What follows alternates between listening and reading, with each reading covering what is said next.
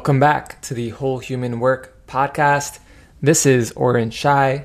I've been reminded that I'm supposed to reintroduce myself on every episode, so I'll attempt to start doing that. As a reminder, every other episode is this somatic side, meaning we get into the science behind the concepts that arise in the prior guest interview. And as you may recall, the prior interview was with Ezra Bookman around ritual and the power of ritual, this intentional, symbolic pause, bringing some more thoughtfulness to our day to day, how that can help us connect with more meaning and embody our values. So, really living and breathing what we value and purport to value, as opposed to moving through the day to day on autopilot. Now, what's fascinating about ritual is that this is not some pie in the sky thing of, oh, if I slow down and take a pause and I bring more attention to, to what I'm up to, then I'll enjoy it more, I'll connect to it more, and that's cool. Yes, that is cool. And there is real research behind the power of ritual beyond meaning, which can feel like a vague term it's beyond making something quote unquote special. There are so many benefits to weaving rituals throughout our days. And one of the really interesting pieces of research that I encountered was around the role of rituals in self efficacy. That is actually the name of the study published in the journal Consciousness and Cognition in 2017.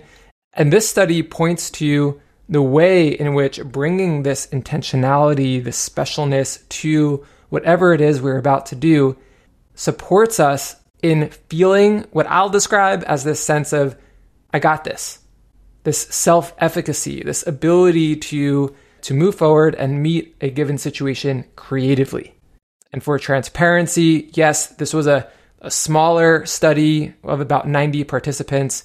Yes, more research is needed, of course, around the connection between ritual and self efficacy, as well as other experiences.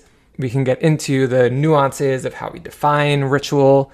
But what I hope to reinforce by bringing this study into your awareness is something you likely have already recognized, which is when I take a pause, when I come back to my breath, when I ground myself in what am I about to engage in? Bring my full presence back into the room and into the moment. I tend to benefit. I tend to feel more of a sense of, I got this. Okay, let's do it. And this is a very different experience from what is our pervasive go to at work typically, which is more of a survival mode okay, I got to do this thing. Whoop, I'm going to do this thing. Okay, now I have to that to do. We may not be as thoughtful as we're as we'd like to be, but we're getting things done. We're moving through the to-do list, and we kind of can't really breathe. This is a pattern that is rooted in what Ezra and I speak to in the prior episode around autopilot. This is where most of us are moving through our lives. And while we all know we would prefer to break free of that pattern and be intentional and connect with each moment in our life, it is just the norm to be on autopilot.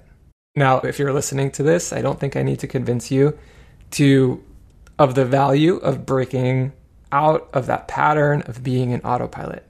But what I will offer you is a prompt to support you in maybe recognizing more of the ways autopilot shows up for you. One thing you might consider first is when was the last time that I felt that sense of, I got this? This may not be something I would choose to do, this task I'm about to get into.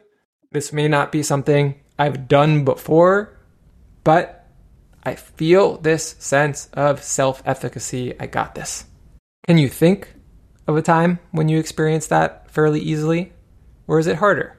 When you do recall a time when you felt this way, what can you discern in what you ex- were experiencing? What can you discern in your emotional experience or in your sensational experience? What did it feel like in the body to be grounded in that sense? I've got this.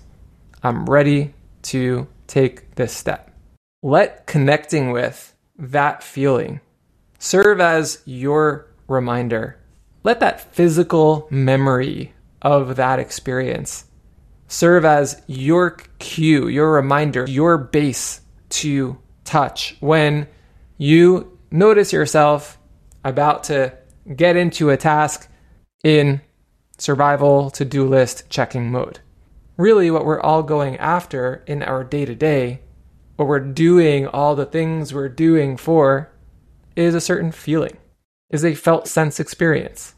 So, what if you allowed yourself the space to shift your state such that you can experience whatever it is you're engaging in in the way that you want from the beginning, as opposed to maybe telling yourself that after you complete whatever it is, you'll feel the way that you want.